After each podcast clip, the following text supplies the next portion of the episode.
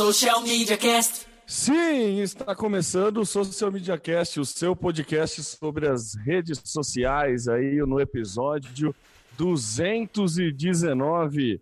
É, eu gravando aqui direto, estamos aqui diretamente de São Carlos, lembrando que você que quiser nos acompanhar, vai lá em www.socialmediacast.com.br, facebook.com barra socialmediacast. Fique atento nas notificações lá do Facebook, pois agora estamos gravando ao vivo através de, de lives no Facebook.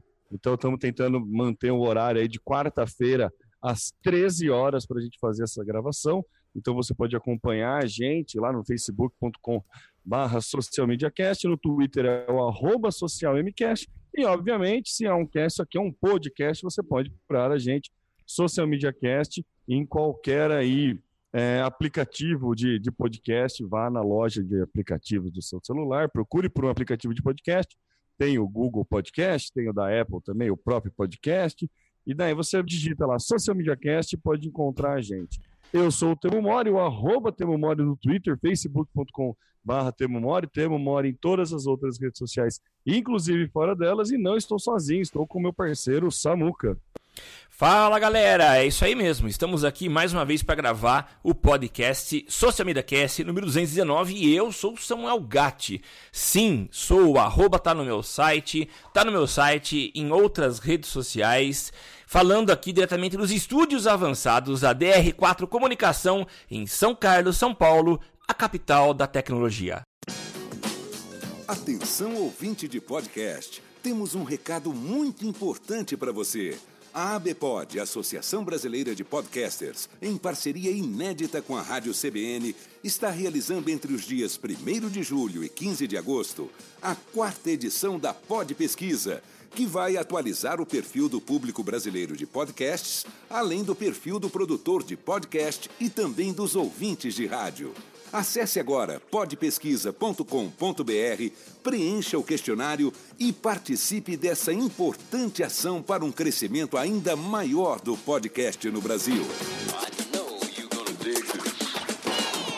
Então vamos lá, sem demoras, vamos começar aí nossa, nossa pauta. É, eu botei aqui uma pauta para a gente conversar, Samuca, que eu achei legal, é interessante. Na verdade, é mais para a pessoa entrar aí, dar uma estudada depois nas notas Sim. do cast, você vai poder acompanhar.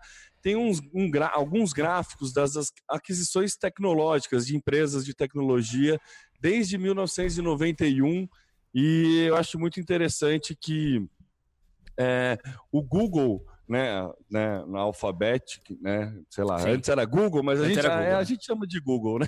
É. Ela é a empresa que mais comprou é, empresas do ramo de tecnologia, né, é, desde 91. E, mas é engraçado que ela não foi a empresa que mais gastou. ela é a empresa que mais comprou empresas de tecnologia em números né, é, reais, assim, número, quantidade de empresas, Sim. foram 214 empresas, mas ela fica lá em um, dois, três, quatro, cinco, sexto na no, no, no ranking de dinheiros que investiu. Aí a gente tem todas as grandes lá, Facebook, Apple, o Facebook que comprou, tá, entre as, deixa eu ver, um, dois, três, quatro, cinco, seis, sete, oito, nove, entre as dez o Facebook está em nono na, na quantidade, mas ele fica ali também né, em oitavo na, no, no, no, gasto. Então é interessante aí para a gente ver, traçar uma linha de como uh, do movimento dessas grandes empresas na compra e também do quanto que elas são dispostas a investir.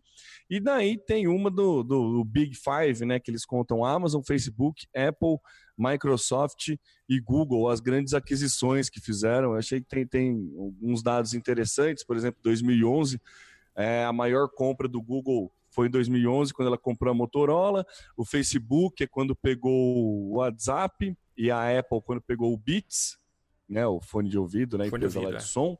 É, a Microsoft, ela comprou o LinkedIn também, é uma compra bem grande, se você olhar no gráfico, assim, você pode ver que a Microsoft investiu uma bela grana, dois, é, 26,2 bilhões de dólares, e quando a Amazon também compra a Whole Foods, que é essa é a maior compra da Amazon, mas a Amazon não costuma fazer compras muito grandes assim.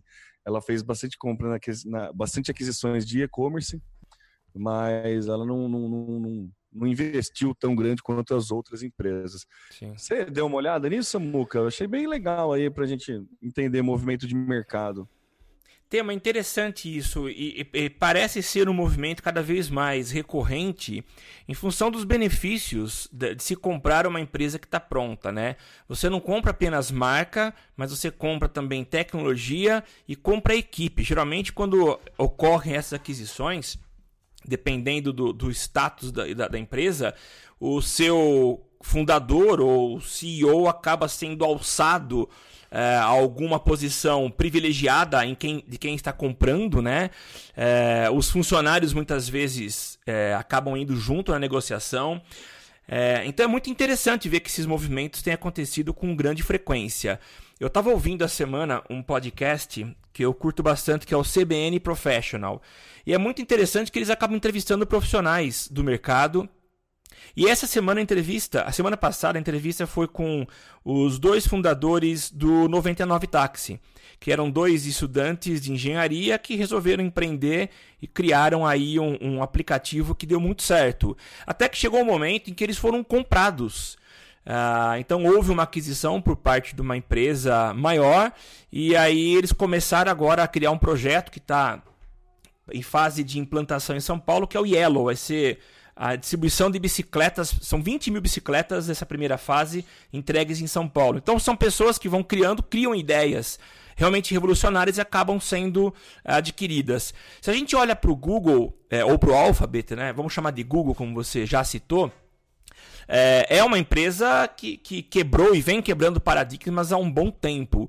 Mas mesmo ela tendo as melhores cabeças, as cabeças mais pensantes do mundo, mesmo assim ela ainda investe uma grana e pelo que a gente vê aqui, ela foi. É, não foi a que mais investiu mas foi a que mais adquiriu. Então, assim, além de não pagar tanto, fizeram excelentes compras, provavelmente, né? Então, além de pensarem bastante, terem ideias interessantes, acabam comprando empresas, adquirindo empresas. Eu achei muito legal, esse movimento está crescendo. Eu lembro quando é, o Facebook fez a sua grande aquisição já há um bom tempo, acho que foi 2013, se eu não me engano, que foi o Instagram. E o valor que foi pago na época foi assim, algo absurdo. Acho que a gente nunca tinha visto uma, uma compra num valor tão grande quanto foi a compra do Instagram, né? Por algo intangível, algo que não se pega na mão, mas sim um software, um, um, um aplicativo, né? E é claro, tudo que está por volta dele. E as aquisições têm acontecido com muita frequência. É, achei legal a informação e principalmente essa comparação entre o número de aquisições e também o valor gasto, o valor investido. Gostei, Temão. Bacana, né? Dá para tirar alguns insights aí, então recomendamos que quem está nos ouvindo é, clique no link e dê uma, uma, uma estudada mais a fundo aí, né, Samu? Sim, é isso mesmo. Seguindo para a nossa pauta aí, Facebook faz limpo em páginas e perfis do mal, Samuca. Facebook, é censura, Samuca?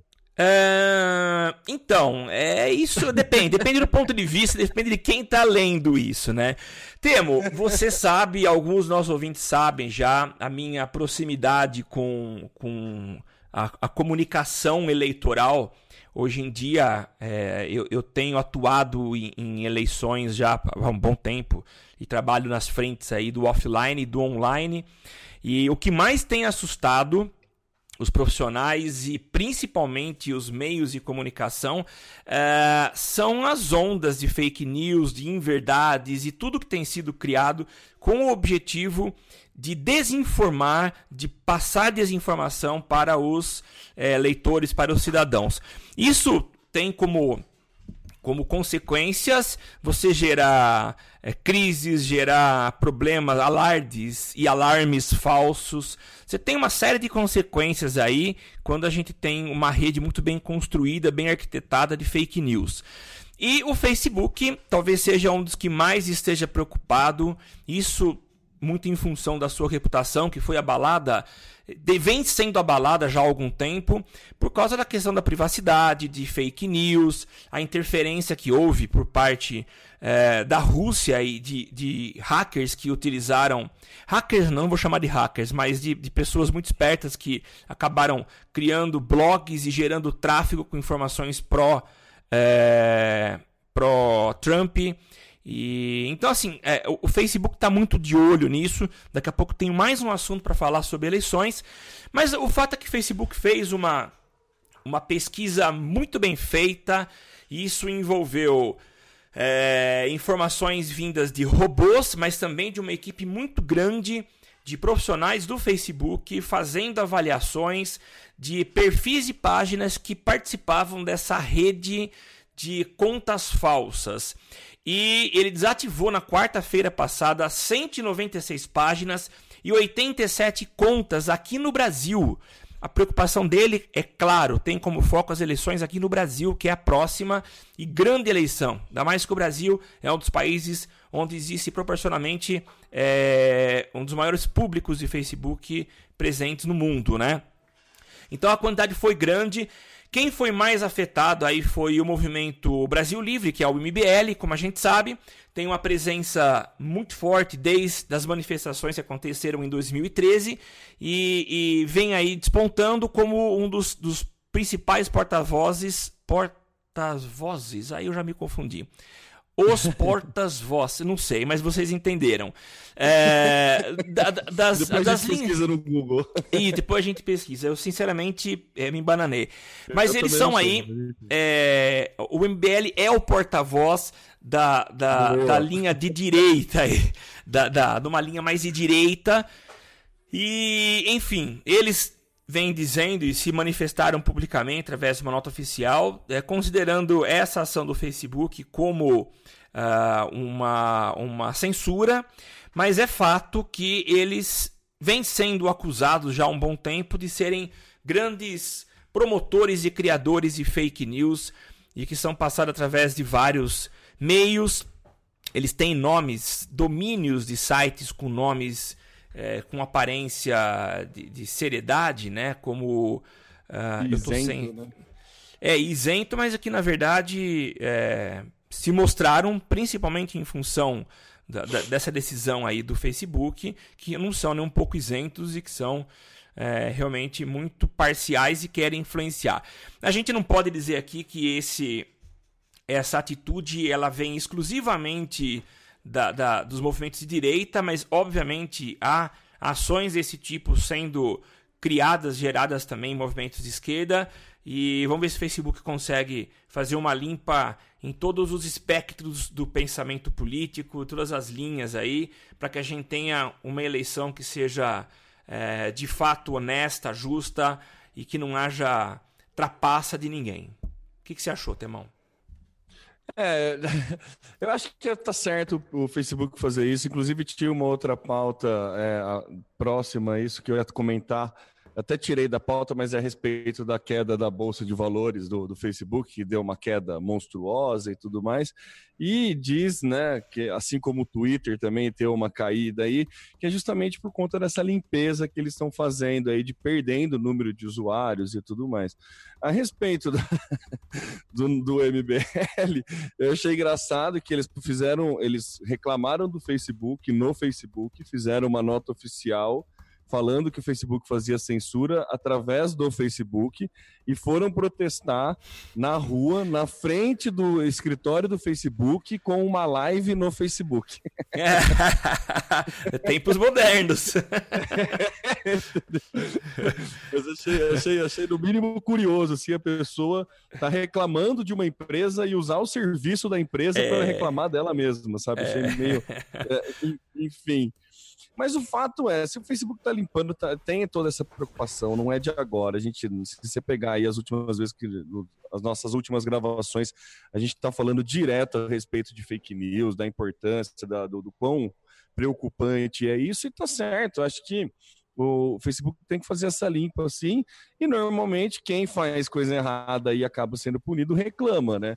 Tá chorando, basicamente é isso que o MBL está fazendo, reclamando, falando que é censura, mas não é censura. O Facebook é uma empresa privada, o. Facebook é uma empresa que tem lá os termos e condições para se fazer o uso da plataforma. Se você infringir esses termos e condições, o Facebook tá, se sente no direito de remover a tua conta.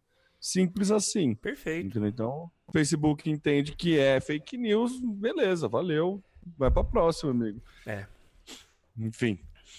Concordo. Inclusive, Samuca, tem até um uma pauta aqui que eu vou pular, vou trocar a ordem nossa, que a Globo lançou um sistema aí para você verificar fake news, procurar que é o fake ou fato. Eu achei legal, achei bem, bem, bem é, publicitário. Bem nome, criativo, né? é. é. Ficou bem bonito. Globo, então é um serviço também que a Globo é mais uma, um dos grandes players aí que entra nesse processo para ajudar a questão da, da, da, fake é, da, fake news, né? Da, da, não disseminação de fake news. Sim. Então achei, achei, acho que é um movimento que tem que ser falado, tem que ser discutido. Fake news é um negócio preocupante, é, muda é, resultado de eleição, tem muitas é. consequências. Então a gente tem que falar em toda boa é, atitude, seja do Twitter removendo conta falsa, seja do Facebook removendo perfil que é perfil falso ou perfil que dissemina fake news e a Globo Sim. criando fato ou fake.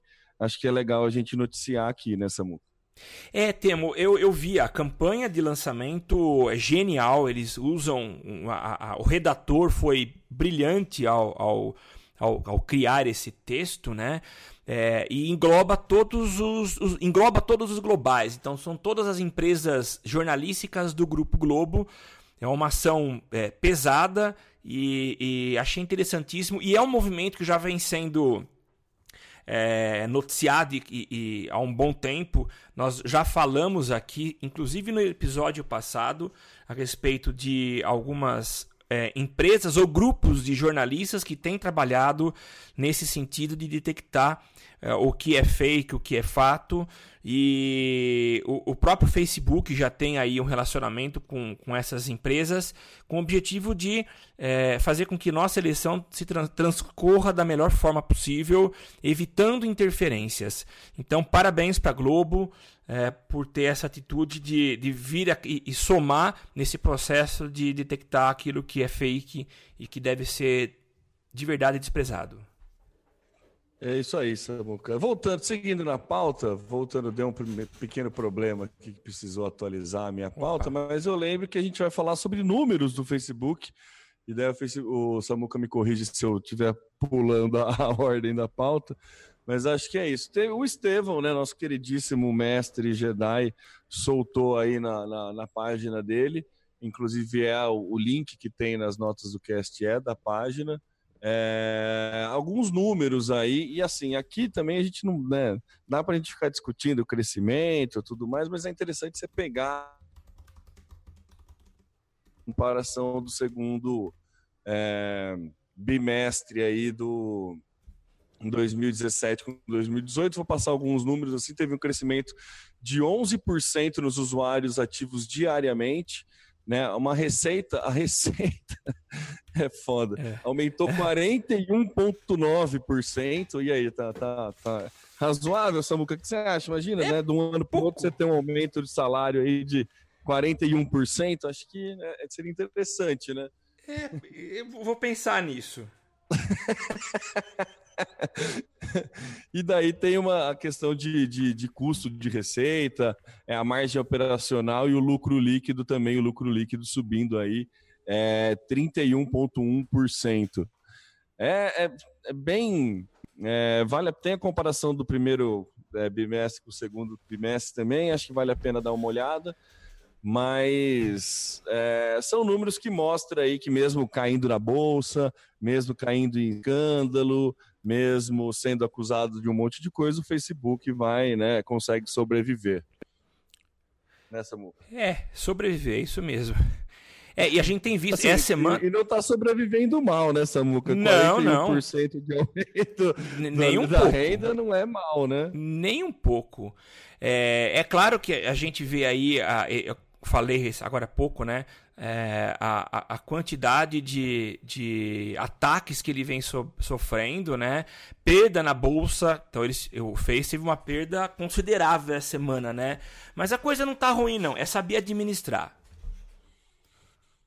É, não, né? Sabendo bem. Sabendo bem. tá, tranquilo.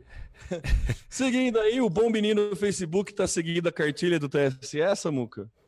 Então, Temo, o, o, a gente só tá falando disso agora, daqui a pouco vai mudar, viu, caros ouvintes? Daqui a pouco a gente muda tá o, isso, o, né? o, assunto, né? A gente tá falando isso. Mas realmente, o Facebook tá é, de verdade interessado em pelo menos mostrar é, quais são as suas ações no sentido de, de, de dar maior transparência. E uma delas que a gente já noticiou, que era aí uma, uma atitude que o Facebook estaria tomando, é participar junto com o TSE, que é o Tribunal Superior Eleitoral, de algumas ações para dar mais transparência a, a, a esse período de campanha eleitoral. Como você sabe, e nossos ouvintes também sabem, qualquer um que tem aí uma página, um cartão de crédito ou boleto, pode criar anúncios. E essa era a grande preocupação. Você imagina você ter uma, uma regulação nas campanhas, nos anúncios para a eleição e uh, você é, ter que administrar pessoas espalhadas, eleitores espalhados pelo Brasil que espontaneamente, de, de, de bom grado, resolvessem criar um anúncio e fazer para um, um, um, um, candidato que ele, que ele viesse a gostar e, e tivesse engajado aí nas suas ações. Esse seria um grande problema. Então, qual é a principal ação que o Facebook está pedindo. Todo candidato precisa de um cadastro. Então ele vai se cadastrar para poder participar uh, do, do, da compra de anúncios dentro do Facebook. Ele vai precisar mandar algumas informações como o número de passaporte, uh, ou carteira de motorista, o CPF.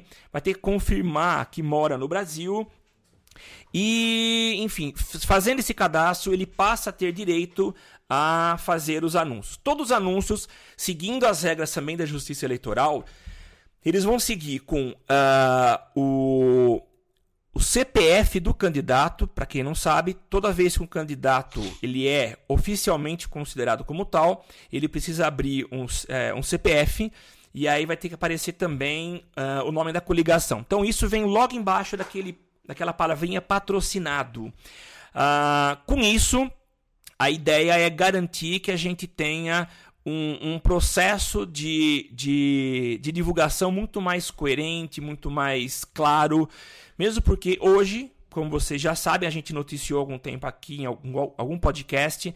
Hoje é público, você pode entrar lá na página de, de, qualquer página e você tem lá uma opção de anúncios, campanhas de anúncio, alguma coisa assim. E você clica, você consegue ver quais são as campanhas que estão sendo veiculadas naquele instante por aquela página. Então isso também vai dar transparência para uh, os candidatos. Vai aparecer os anúncios que estão sendo propostos naquele momento, nós vamos saber também para qual público ele está enviando e aproximadamente quanto está investindo em cada anúncio.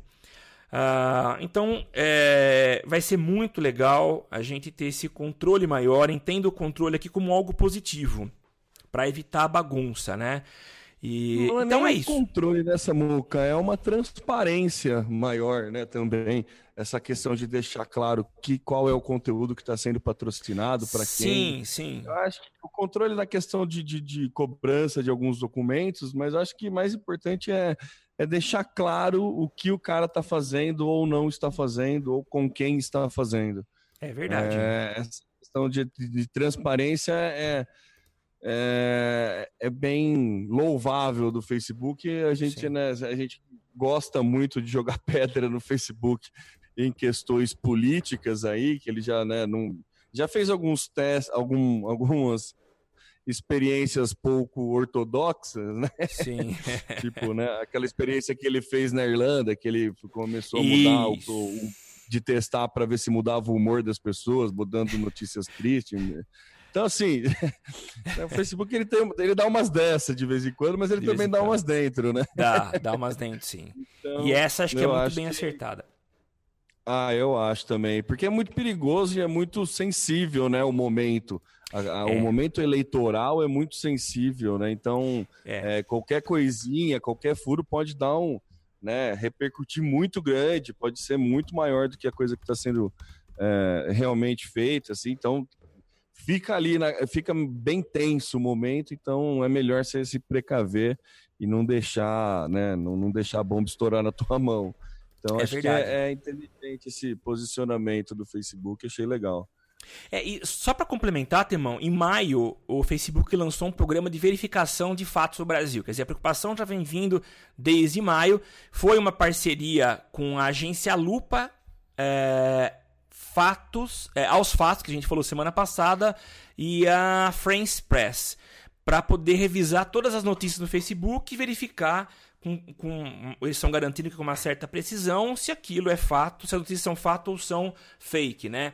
E aí quando essas agências marcam uma história como algo falso, uma, uma, um fake news, o próprio Facebook passa a reduzir significativa, significativa, significativamente Nossa, a distribuição. Quer dizer, ele vai reduzir o alcance, a entrega de notícias classificadas como, uh, como fake ou como é, em verdade. Então, ponto positivo. Vamos lá, Zuka. É, tomara que, que, que aplique, né? Tomara. tomara. E vamos parar de falar de fake news, vamos parar de falar de eleição, vamos falar, parar de falar de, de Facebook. E o, vamos falar aí do, de uma coisa mais Black Mirror aí, que é, o é. SPC tá lançando uma câmera isso aqui eu não acreditei na hora que eu li, cara. É, é exatamente isso.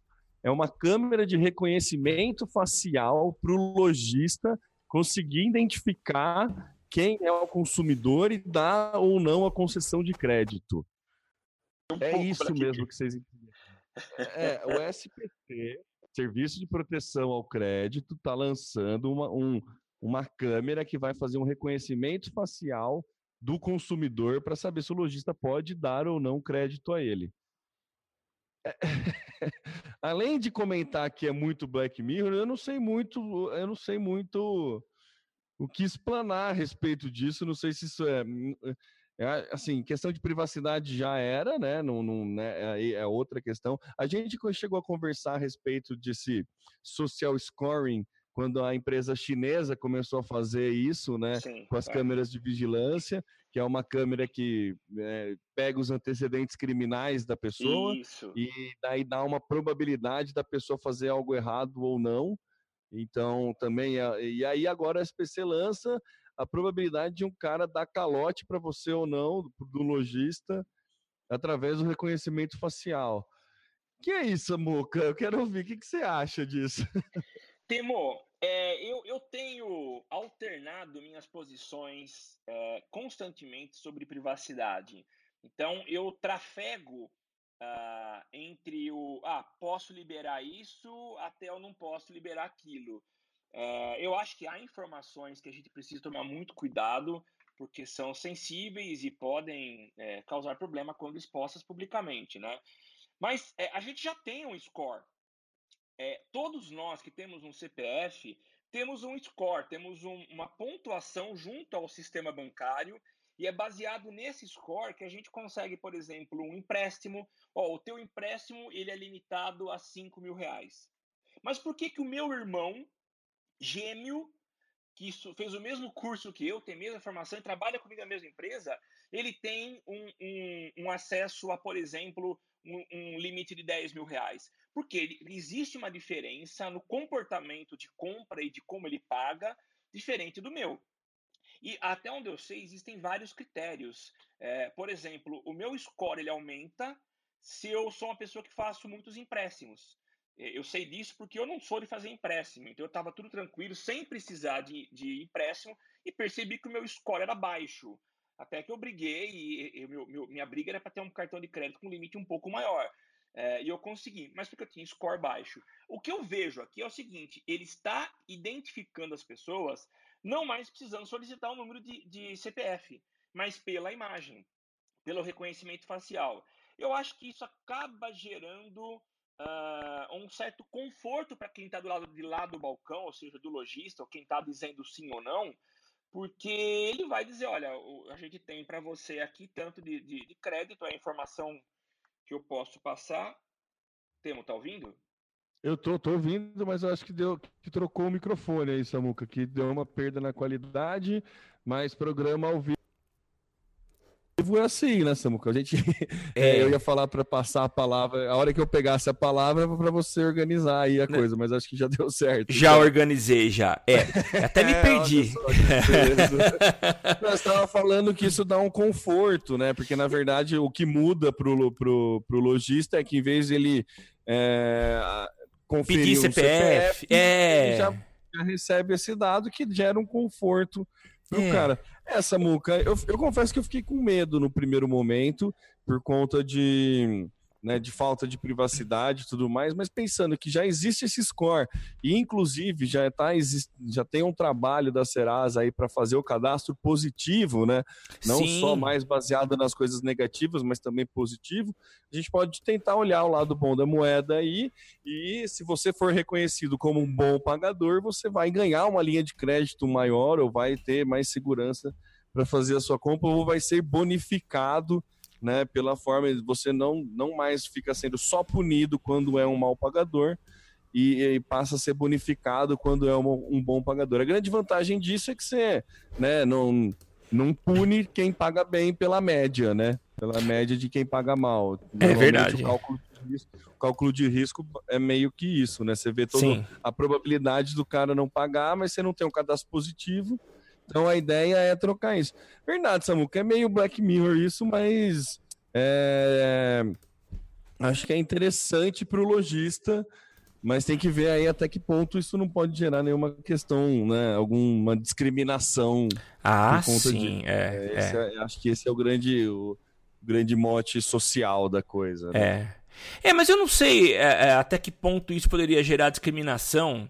É, não, pode até acontecer, mas de certa forma eu acho que vai ser bom para quem é o bom pagador e bom também para o lojista. É, ele vai acabar. O sistema, como já acontece hoje, vai punir quem não é um bom pagador. Então eu não sei, eu, eu, vejo muito mais com bons olhos.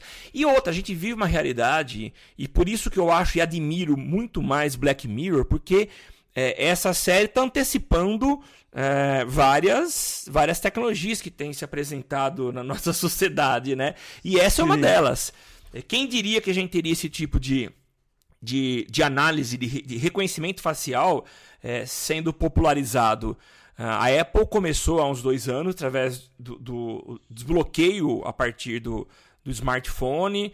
Uh, os bancos já estão começando a, a, pensar nisso. Houve a proposta de você tirar uma selfie, ao invés de assinatura, ou com digital, ou com íris, ou a própria senha, eh, você tiraria uma selfie e essa selfie seria é, a, a, sua própria senha, né?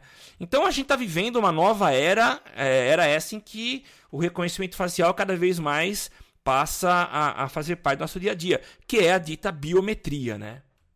Sim, basicamente. Seguindo aí, Samu, que eu falei que a gente tinha parado de falar de eleição, só que não. É, é foi fake news isso. Foi, foi fake, fake, news. fake news o tema. É... Mas olha. Eu falei que ia parar de falar fake news, mas não, foi uma fake news. Foi uma fake news. É.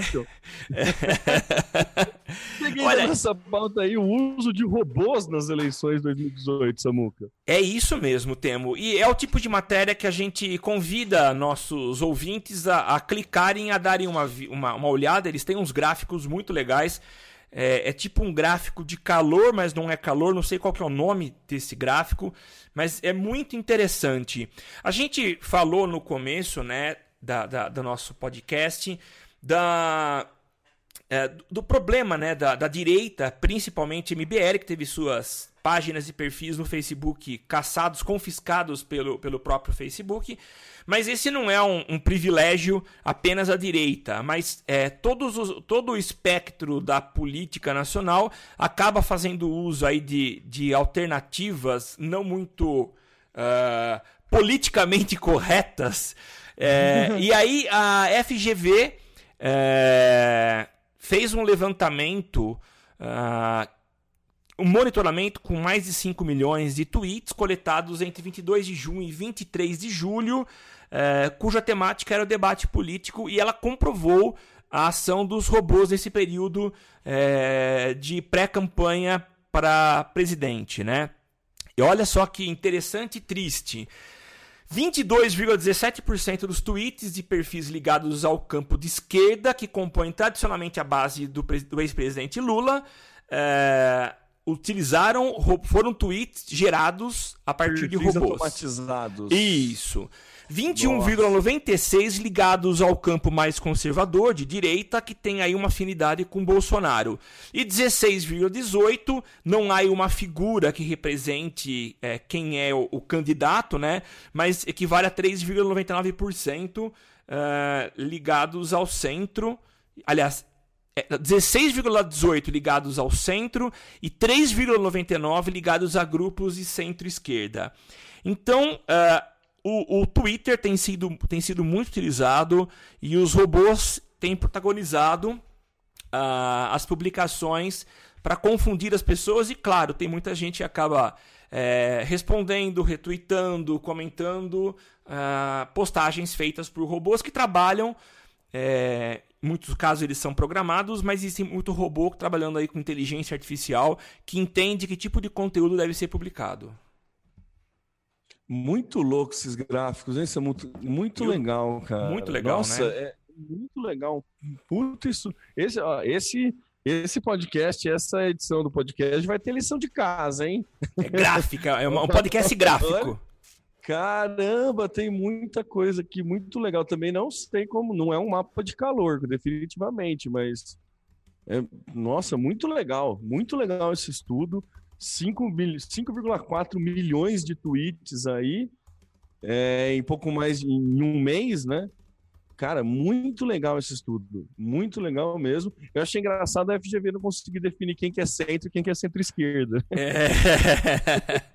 é que acho que o Ciro tá meio que nesse. Então, eu já vi é, classificação do PSDB ser centro-esquerda. Mas eu já vi de tudo, cara. É, então tá, tá difícil. Porque o Centrão tá indo pro PSDB, mas o Ciro tá indo contra o Centrão. Então o Ciro seria o centro-esquerda e o Centrão seria centro-direita. Sim, sei sim. lá, tá, tá, muito confuso isso. tá muito confuso. Mas enfim. É bem legal, mas enfim, voltando na pauta aqui, bem interessante, vale muito a pena dar uma olhada nesse estudo, bem bem maluco os gráficos mesmo, tem, tem que ser bem visual para conseguir é. ver, porque não, não, não dá para falar aqui no cast. Não, e vale a Bom, pena mesmo. É. Samuca, algumas ah, pautas que eu trouxe, mas é bem para citar, tá? É. Não é nada muito tecnológico assim, e talvez a da, da Adobe esteja o mais legal, mas enfim. O WhatsApp lançou agora uma conferência de vídeo, de áudio em vídeo para mais de uma ah, pessoa. Sim. Então agora você vai poder fazer também, basicamente o que a gente já faz no Hangout, não é na, no Skype, mais um monte de coisa, mas você já vai poder conversar com áudio e vídeo entre mais de um, não só na ligação direta e grupos aí você vai poder conversar. Não é uma tecnologia nova, mas é uma implementação interessante aí que o WhatsApp está fazendo nessa música. Sim, é isso mesmo. Muito é, legal. É... Os concorrentes já fazem isso há um bom tempo, né? Você ter vídeos conferências com mais de dois usuários. Então, acho super dentro. É, não vou dizer que chegou tarde, mas enfim, o legal é que entregou uma solução interessante aí colocando mais pessoas dentro da sala de bate-papo. É, vamos ver como é que vai consumir nossos dados aí, mas tudo bem. Enfim, outro, outro assunto que eu botei aqui é a Apple planeja lançar coisas na TV com a respeito de TV, mas ela não falou o quê? Falou que o Tim Cook falou que está super animado. Ele chamou dois é, executivos, um da Sony e um da HBO, se não me engano, que era um cara que inclusive foi responsável pelo lançamento do Breaking Bad e, e, do The Crowd, que são séries aí, né, mundialmente conhecidas e muito, de muito sucesso. Sim. E eles falam que estão criando um projeto novo aí para Apple a respeito de conteúdo para TV. Mas a única coisa que, ele, que o Tim Cook falou é que ele está muito animado com o que estão fazendo, não falou mais nada. Então Valeu! Aí, é, então eles falaram que estão fazendo coisas, mas não deram nenhum spoiler, então vamos ficar meio atento aí que a maçã está programando alguma coisa para a TV. Uma outra notícia que eu achei bem legal é que o Adobe agora, o pacote Adobe lançou um programa, um software para criadores de conteúdo, é o Adobe Rush. É um ah. Premiere mais simplificado, pelo que eu entendi. Ele tá. A ideia é que você consiga usar o serviço de nuvem da Adobe e que você consiga editar todos os seus vídeos em qualquer plataforma, seja hum. no desktop, seja no PC, seja no celular ou no tablet. Então tem uma limitação aí, ele não vai matar o Premiere. A ideia dele é separar muito bem os nichos, deixar o Premiere Pro para um uso muito profissional e o Adobe Rush para criadores de conteúdo. Achei uma, assim, ah. acertou na veia, assim, a Adobe com esse produto, porque muita gente procura serviços de edição de vídeo no celular e é muito precário ainda, né? Muito difícil. E você tem um know-how da Adobe que tem o Premiere para fazer isso e você Nossa. conseguir é, mudar as plataformas é bem interessante, é bem, é bem, é bem legal. Gostei Olha, muito. Você chegou a dar uma olhada nisso, Samu? Não, mas eu lendo aqui tua sugestão na pauta, já corri pro, pro meu para minha área do Adobe Creative Cloud e não tá, ele vai fazer parte, pelo que eu vi aqui. Vai é fazer mais parte, um... é, foi, foi noticiado no evento que tá tendo agora, se não me engano, da ah. Adobe, que é a Adobe, é, foi noticiado que vai entrar, mas ainda não, não ah, liberou. legal. Mas olha, eu acho muito legal, eu, eu vou falar por quê. Eu hoje faço a edição dos meus vídeos Uh, no iMovie, que é um, um, vou fazer uma comparação muito grosseira, que é aquele uh, editorzinho que vinha, acho que não vem mais, com Windows. Uh, ele é muito bom, ele, ele faz umas edições muito legais, só que eu fico me cobrando, pô, eu deveria estar editando meus vídeos no Premiere e não aqui. Porque o Premiere tem uma, uma infinidade de recursos e possibilidades. Só que é, eu não faço, não é meu foco editar vídeo. Então, a minha curva de aprendizado para quem, quem faz uma edição, vai uma por semana, vai ser muito lenta para eu aprender a mexer com. voltar a aprender mexer com o Premiere, porque eu já mexi, já trabalhei há um bom tempo atrás. Então, se eles estão disponibilizando uma versão mais simplificada e que tenha recursos é, legais, eu acho muito bem-vindo e não vejo a hora que chegue. É, bem legal. Achei que acertaram na, na veia aí em questão mercadológica. Vai ter bastante gente adepta ao Adobe Rush. Perfeito. E aí, uma última finalização, finalizando aí. É, eu tô com um projeto novo aí, Samuca, de fazer um podcast diário né? É um podcast a respeito da newsletter do The Brief. Se você não conhece a newsletter do The Brief, por favor, assine. Tem os, o, o, link aí no, nas notas do cast. E eu tô fazendo aí toda vez, todo dia de manhã, tô soltando. Eu ainda tô tentando indexar na Google, na, na, na iTunes e tudo mais. Vai rolar. Mas por enquanto, quem me acompanha no Facebook, eu tô publicando. Você pode entrar em soundcloud.com/barra Mori vai ter esses conteúdos lá. A ideia é eu ler a primeira notícia da newsletter do, do, do The Brief e depois comentar é, áudio, é, algo em torno de 9 a 10 minutos aí. Vamos ver se eu consigo dar uma vida longa aí. Um podcast diário é uma missão não muito fácil, é. mas vou, vou tentar aí seguir com esse novo projeto.